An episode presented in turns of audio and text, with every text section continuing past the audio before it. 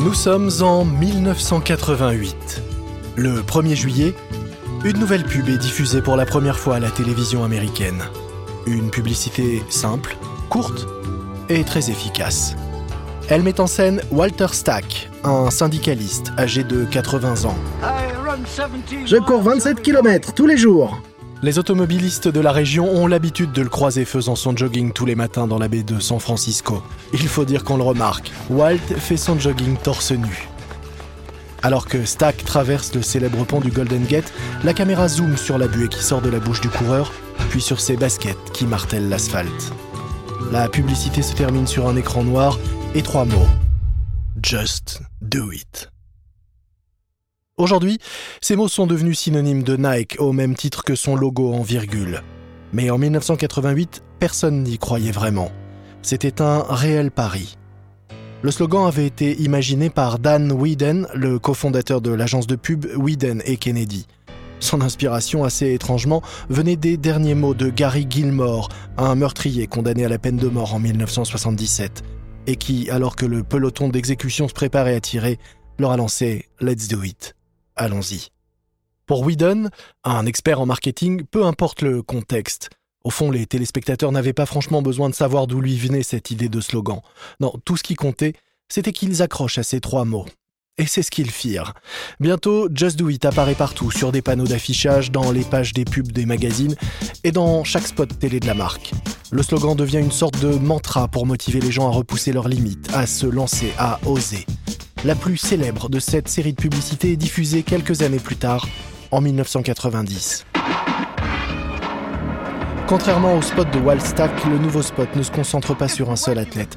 Cette fois, il met en scène plusieurs stars, tous les ambassadeurs vedettes de Nike. Michael Jordan s'envolant vers le panier, le hockeyeur Wayne Gretzky avec ses cheveux blonds impeccablement coiffés, la star du basketball Bo Jackson effectuant l'un de ses incroyables lancers, et le réalisateur Spike Lee brandissant avec admiration une basket Nike. La publicité se termine encore une fois par les mots Just do it. Un slogan simple, mais que tout le monde retient immédiatement. Une façon efficace de marteler aux consommateurs qu'avec des Nike au pied, tout est possible, ou presque. Avec ces trois petits mots, Nike, la marque de basket la plus populaire aux États-Unis, a enfin un slogan digne de son nom.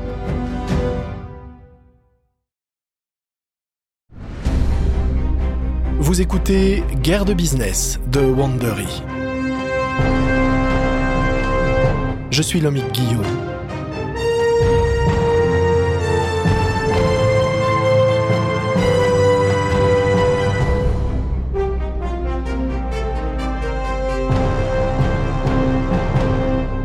Nous poursuivons notre récit de la guerre que se mènent Nike et Adidas pour dominer le marché mondial de la basket. Et voici l'épisode 5, Rebondissement.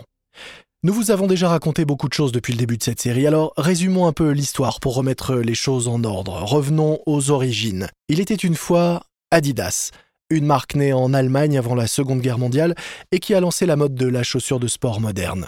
De l'autre côté de l'Atlantique, Nike, née dans les années 70, la marque, de par ses origines purement américaines, a rapidement fait de l'ombre à Adidas dans le plus grand marché mondial de la basket. Dans les années 80, Nike explose et devient à son tour un géant du sport. La marque, particulièrement innovante en matière de technologie, attire les plus grands athlètes du monde.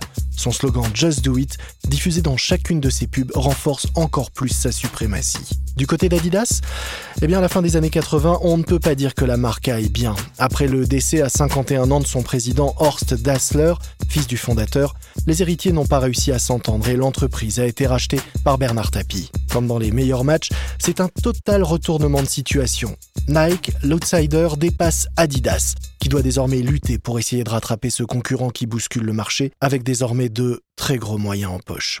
Mais Adidas n'a pas dit son dernier mot. Dans le dernier épisode, nous avons vu comment les dirigeants d'Adidas ont réussi à convaincre un duo d'anciens de Nike, Rob Strasser et Peter Moore, de travailler pour eux.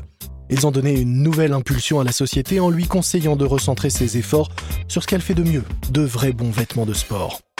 Aujourd'hui, nous retrouvons le duo Strasser et Moore. Nous sommes au début de l'année 93, soit environ 5 ans après la création du slogan de Nike, le désormais célèbre Just Do It. Strasser et Moore sont toujours à la tête d'une agence de conseil, avec Adidas pour principal client. C'est à cette époque qu'Adidas passe entre les mains de Robert Louis Dreyfus, un autre homme d'affaires français spécialisé dans le redressement de sociétés en difficulté. Il ne ressemble pas vraiment à l'image lisse du businessman. Le cigare à la main et les cheveux en bataille, il se décrit lui-même comme un joueur, un parieur. Rob Strasser a également les cheveux en bataille, parle fort et est difficile à vivre. Bref, il a tout pour s'entendre avec Robert Louis Dreyfus. D'autant que le nouveau propriétaire d'Adidas sait que Strasser peut l'aider à reconquérir le marché américain. Oui, lui, l'homme que Phil Knight appelait autrefois son meilleur joueur. En février 1993, Louis Dreyfus rachète le cabinet de conseil de Strasser et mort. Il nomme Strasser directeur général d'Adidas Amérique et mort directeur artistique. Il achète aussi la propriété voisine et y installe le tout nouveau siège d'Adidas Amérique. L'ambiance dans le nouveau campus qui sert de siège à Adidas Outre-Atlantique contraste avec celle qui règne dans le grand bâtiment vitré qui abrite l'entreprise en Allemagne. On se croirait même dans une start-up. Il y a des cartons empilés partout, des échantillons de chaussures sur le moindre espace de travail disponible. Et au milieu de tout ça, Strasser et ses 150 kilos emballés dans des chemises hawaïennes colorées. Mais Strasser n'a rien d'un gentil nounours il pousse ses équipes à attaquer sans tarder le concurrent dont les bureaux sont de l'autre côté de la ville. Il a clairement Nike dans le viseur. Autant dire que tout cela ne plaît pas vraiment à Phil Knight. Lui et Strasser se sont séparés fâchés quelques années plus tôt, mais malgré tout, une part de Knight continue de respecter la fougue de son ancien employé. Nous aimons tous les deux la compétition, et nous sommes tous les deux très rancuniers, écrira-t-il des années plus tard dans ses mémoires. Et la compétition est bel et bien lancée. Strasser est mort, passe à l'attaque. En 1993, les dirigeants de Nike rentrent d'un grand salon de la chaussure. En débarquant à l'aéroport de Portland, l'une des premières choses qu'ils voient, ce sont d'immenses banderoles publicitaires avec les trois bandes blanches d'Adidas, une pique de leurs concurrents. Mais Strasser et mort ne font pas que provoquer Nike. Ils remportent aussi de vraies victoires, comme lorsque des paparazzis surprennent le top modèle Claudia Schiffer habillée en Adidas, ou encore Madonna.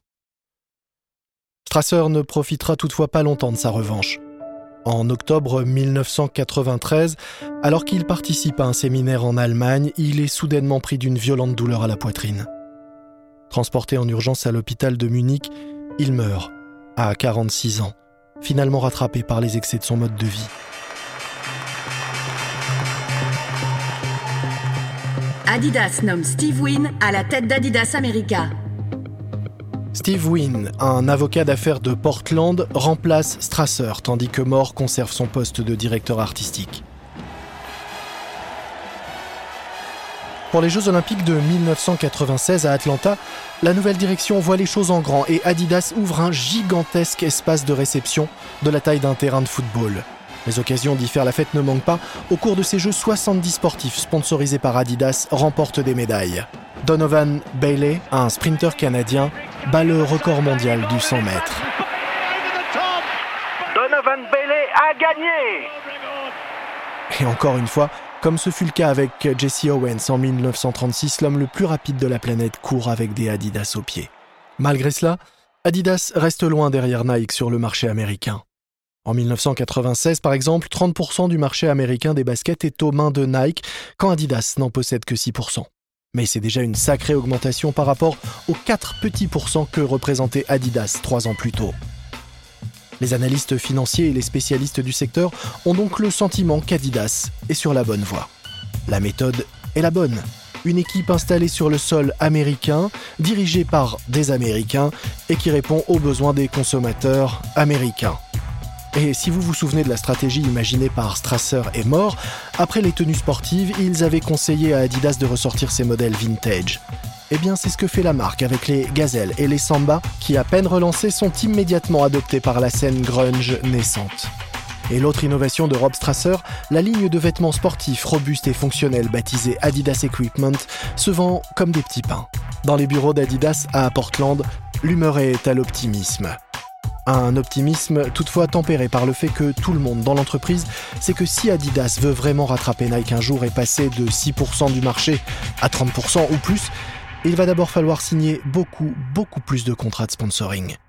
Sauf que pour ça, Adidas America ne dispose pas du même budget que son rival de Beaverton.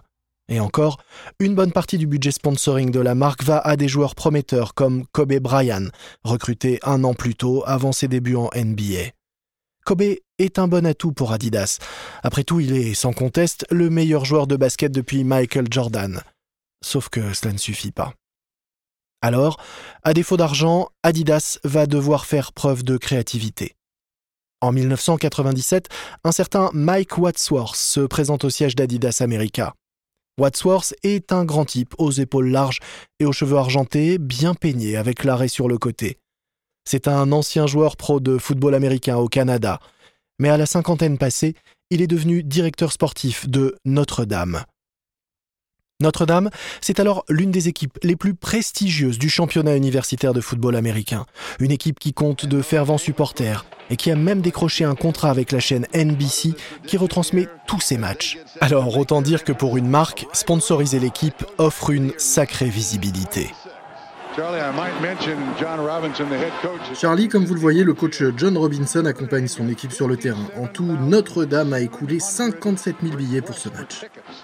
Jusqu'à présent, Notre-Dame était sponsorisée par Nike. Mais Adidas a entendu dire que l'équipe pourrait être réceptive à une meilleure offre. Robert Herb, chef du marketing pour Adidas America, accueille Wadsworth à la porte de l'entrepôt d'Adidas America, situé à la périphérie de Portland. Les deux hommes pénètrent dans l'entrepôt. Niveau locaux, Herb sait qu'Adidas ne peut pas rivaliser avec le campus tape à l'œil de Nike, il a donc décidé de transformer un peu les bureaux d'Adidas America. Et il a fait de cet entrepôt un véritable laboratoire high-tech. Herb a récupéré des blouses blanches et a obligé toute son équipe à les porter. Il a aussi récupéré un tapis de course qu'il a placé à côté d'un panneau rempli de lumière clignotante. C'est la pièce maîtresse de sa mise en scène. Et voyez-vous, c'est ici qu'on teste notre équipement, du haut de gamme, vraiment. Très impressionnant. Avant le départ du directeur sportif de Notre-Dame, Herb et son équipe lui montrent quelques agrandissements de photos. Vous les reconnaissez? Ben oui, ce sont nos maillots. Vous remarquerez que la virgule, le logo Nike, apparaît parfois sur le devant du maillot. Et où apparaissent alors les mots Notre-Dame? Euh, dans le dos Eh oui. Alors, selon vous, qu'est-ce qui intéresse le plus Nike? Notre-Dame ou Nike? Je vois où vous voulez en venir. Voilà qui plaît à Wadsworth. L'info sera rapidement rendue publique. Notre-Dame quitte Nike pour Adidas. Ce premier contrat va ouvrir une quantité incroyable de portes à Adidas, partout aux États-Unis, et va servir d'avertissement à Nike. Attention, les trois bandes sont de retour.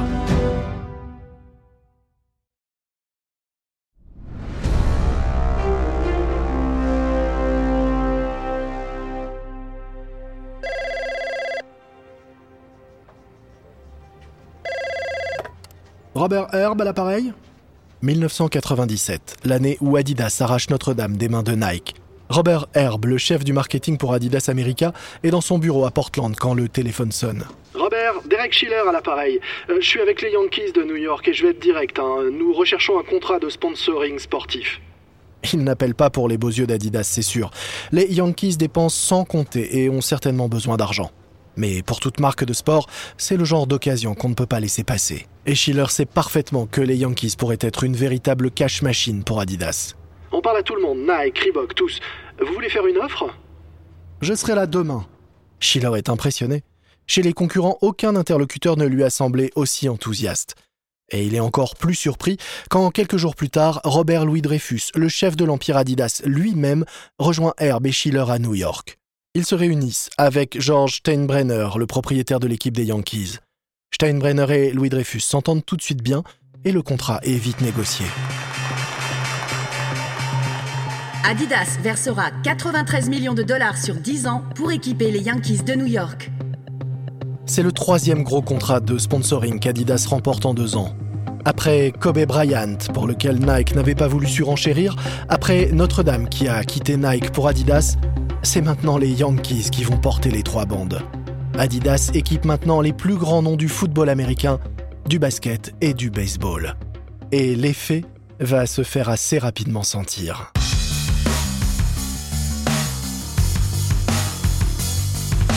En 1991, l'année où Adidas America s'installe à Portland, son chiffre d'affaires aux États-Unis est d'environ 250 000 dollars.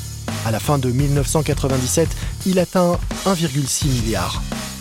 Cependant, un marché échappe à Adidas à l'exception du contrat avec Kobe Bryant. Or, c'est le marché qui est devenu la véritable vitrine pour les baskets en Amérique. La Ligue nationale de basket, la NBA. Souvenez-vous, dans les années 70, Adidas équipait la grande majorité des joueurs de basket. Mais au cours des années 80 et 90 ainsi qu'au début des années 2000, les trois bandes ont été peu à peu évincées des parquets au profit de la Air Jordan et de ses dizaines de déclinaisons. Adidas a beau depuis sortir régulièrement de nouveaux modèles, dont certains sont techniquement vraiment très bons, eh bien ça ne change rien. Aucun ne parvient à égratigner la suprématie de Nike. Et le pire arrive alors, Adidas perd Kobe. Ça n'arrive pas du jour au lendemain. Adidas avait réussi à signer avec Bryant car le gamin, bien que très doué, n'était qu'un débutant. Il devait faire ses preuves avant d'espérer devenir le nouveau Michael Jordan. Il était donc relativement bon marché. Très vite, pour Adidas qui remonte la pente depuis peu, Kobe est un don du ciel. Il remporte chaque championnat, il apparaît à la une de tous les médias, on ne voit que les trois bandes.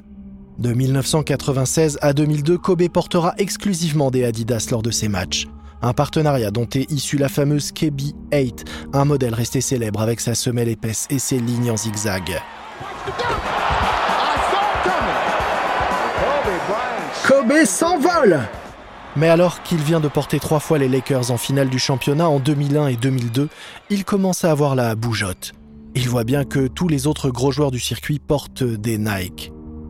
C'est finalement la Kobe 2 qui va précipiter la rupture. Une basket conçue en collaboration avec le constructeur automobile allemand Audi et qui est censée s'inspirer des lignes sportives de l'Audi TT. Mais la Kobe 2 est grosse. Elle n'a pas de lacets, elle n'est vraiment pas très jolie et surtout, elle ne se vend pas du tout. En 2002, Brian claque la porte. Il veut tellement partir que la rumeur dit qu'il aurait même payé de sa poche 8 millions de dollars pour pouvoir rompre le contrat. En 2003, il signe un nouveau contrat de 40 millions de dollars sur 5 ans avec Nike. Entre Kobe et LeBron James, qui à peine sorti du lycée a signé un contrat à 90 millions de dollars avec Nike, Nike a maintenant les meilleurs talents de la NBA dans son écurie. Et ça durera des années. D'autant que cette même année, Nike a fait un autre bon coup en rachetant Converse et sa ligne historique de basket All-Star. Mais Nike s'apprête aussi à traverser une période très agitée.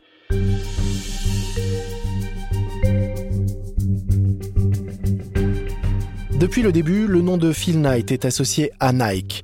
Bien sûr, Bill Bowerman est celui qui a conçu les premières baskets Nike, mais c'est Knight, avec son sens du business, qui a vraiment contribué au succès de la marque et Knight est très fier de son empire. Je ressens toujours un frisson, une poussée d'adrénaline lorsque je traverse les deux rues principales du campus Nike, racontera-t-il plus tard. Knight est fatigué des attaques et controverses à répétition qui reviennent depuis dix ans sur les conditions de travail dans certaines usines de Nike à l'étranger. Nike a reconnu que certaines critiques étaient légitimes et la société s'est engagée à améliorer les choses, allant même jusqu'à accepter des audits indépendants de ces usines étrangères. La société a désormais un département entier chargé d'améliorer les conditions dans ses centres de fabrication. Mais la controverse continue. Pour une partie du public, Nike ne vaut pas mieux finalement que ces ateliers clandestins qui produisent de la mauvaise qualité. Il y a même des manifestations organisées contre Nike. Profitant du service de customisation de baskets proposé par Nike sur son site, Jonan Peretti, le futur fondateur du site BuzzFeed, crée un bad buzz en s'amusant à commander une paire de chaussures portant les mots Atelier clandestin. Dans un email à Peretti, Nike refuse de réaliser sa commande. Peretti publie alors l'échange, humiliant Nike en public. Se sent trahi par la façon dont sa société est désormais décrite, un sentiment qu'il décrit parfaitement dans sa biographie, L'art de la victoire. Chaque fois que les journalistes disaient qu'une usine laissait à désirer, ils omettaient de mentionner l'état dans lequel nous l'avions trouvée. Ils oubliaient de souligner nos efforts et ceux de nos partenaires pour améliorer les conditions, pour rendre ces usines plus sûres et plus propres. Ils n'ont jamais précisé que ces usines n'étaient pas les nôtres, que c'étaient des sous-traitants pour lesquels nous étions un client, parmi tant d'autres. C'est alors qu'un drame personnel frappe Knight. Un après-midi de 2004, Knight et sa femme Penny vont au cinéma pour voir Shrek 2. Vers le milieu du film, Knight aperçoit un employé qui se dirige vers lui. Veuillez me suivre, s'il vous plaît. À l'extérieur de la salle, l'employé leur annonce la terrible nouvelle. Matthew, le fils de Knight, est mort pendant qu'il faisait de la plongée en Amérique centrale. La femme de Knight s'effondre. Phil Knight a du mal à encaisser le choc. Quelques mois plus tard, il démissionne de son poste de PDG conservant son titre de président du conseil d'administration de la société, tout en transmettant le rôle de directeur exécutif à William Perez, l'ancien président de SC Johnson, la société de produits de nettoyage. Perez, qui n'a aucune expérience dans le domaine des vêtements de sport, ne fera pas long feu. Le 9 janvier 2006, Knight entre dans le bureau de Perez et s'installe à la grande table de réunion. Pendant quelques minutes, il parle de choses et d'autres. Puis, il en vient au fait. Ça ne marche pas, il est temps de l'admettre. Nous devons trouver quelqu'un d'autre pour diriger la société. Mais Pérez n'est pas vraiment prêt à partir. Puis-je faire appel de la décision devant le conseil d'administration? Oui, si vous le souhaitez. Le conseil, s'en remettant à Knight, démissionnera Pérez. Plus tard, ce mois-là, lors d'une conférence téléphonique avec des investisseurs, Knight révèle l'identité du prochain PDG de Nike, Mark Parker, qui a rejoint Nike dès 1979 en tant que designer de chaussures dans les bureaux du New Hampshire. On ne sait pas à quel point la décision de Nike de remplacer Perez a été précipitée par les résultats de ses concurrents, mais la pression du marché y est certainement pour quelque chose. Nike sait qu'Adidas dépense sans compter. La marque vient ainsi de débourser 1,35 milliard de dollars pour acquérir la marque française Salomon, dont la ligne de golf est en concurrence directe avec celle de Nike. Et en 2005, Adidas réalise un gros coup. Un très très gros coup qui va changer la face du marché de la basket. Adidas débourse alors 3,8 milliards de dollars pour s'offrir Reebok, la marque de sport née à Boston. L'opération est tout de suite payante. Reebok est alors le fournisseur officiel de la NBA. Tous les joueurs portent des t-shirts et des shorts Reebok. Avec le rachat de Reebok, Adidas devient donc le fournisseur de la NBA et pour la saison 2006, chaque joueur porte désormais la marque aux trois bandes. Mais c'est la perspective à long terme qui inquiète vraiment Nike. En rachetant Reebok, Adidas possède maintenant la deuxième et la troisième marque de basket aux États-Unis. Adidas embauche des milliers d'employés et sa capitalisation boursière atteint 11,5 milliards de dollars, se rapprochant dangereusement de la valeur de Nike à 16 milliards. L'écart qui séparait jusqu'ici Nike et Adidas? Phil Knight réalise soudain que l'avance qu'il pensait avoir sur Adidas est en réalité réduite à pratiquement rien. Et Adidas ne fait que commencer. Dans le prochain épisode de Guerre de business, nous poursuivrons notre récit de ce combat entre Nike et Adidas jusqu'à aujourd'hui. Et nous verrons si nous pouvons répondre à cette question, est-ce que Nike peut finalement se faire battre sur son propre terrain? J'espère que vous avez apprécié cet épisode de notre série Guerre de business.